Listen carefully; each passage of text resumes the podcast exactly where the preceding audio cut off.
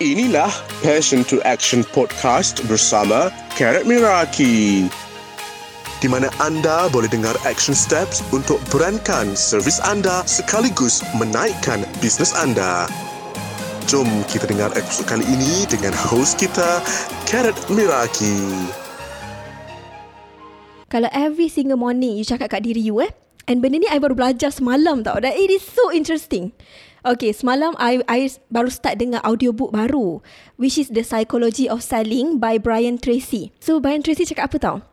Every single day, kita kena bina confidence kita sebagai manusia. And the way we build our confidence on daily basis adalah dengan cara kita kena gunakan word of affirmation. Okay, despite we believe it or not, despite kita percaya ke tidak, we need to use a word of affirmation. And it's so funny tau because I was actually going through so many things at the back end. Ada macam-macam macam benda, okay, dengan ada isu staff resign, ada isu dan I tak share dekat dekat social media. Okay, then ada so many things. Ada so many things that is going on in operation wise, so many issue. Dan benda tu kan dia beat me down. Honestly, I cakap. Tukar topik eh. Tukar topik sikit. And it beat me down tau. Dia buat I rasa macam I'm just like up, macam banyak lah, banyak, banyak lah. You tahu tak perasaan yang bila something beat you down, yang things don't go your way and you rasa that everything is your fault. Like, okay, maybe you memang tak sesuai, maybe this is not meant to be, blah, blah, blah, blah, blah. All those thinking inside your head tau. And that's what happened to me.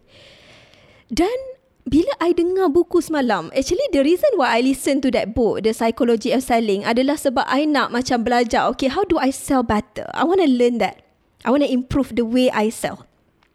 So, chapter one, he talks about confidence. Dan dia katakan, use this word of affirmation untuk make yourself believe. Okay, make yourself believe dan make yourself confidence. Nak buat diri kita rasa confident. So, I macam, okay, okay, Tahu tak what is the word of affirmation? Adalah ada dua parts. I like myself. I love what I do. Dua parts ni adalah the game changer that happened to me yesterday. And seriously I cakap kat you. And I was like, masa tu I tengah lipat baju tau.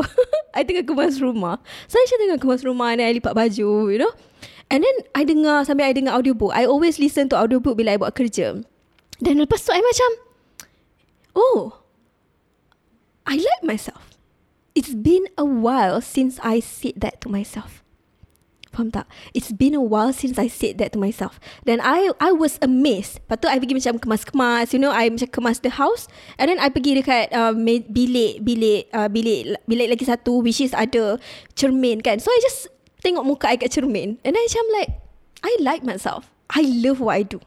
And it's been a while that I can see that sebab so many things going on. Dia macam buat you macam rasa beat down tau. Macam like should I change? Should I do this? Should I do this? Maybe this is my fault. Maybe this is my fault. Maybe I'm not good enough. You know, ada mental talk. Bila I dengar audiobook tu kan, it put me in a different mood 100%.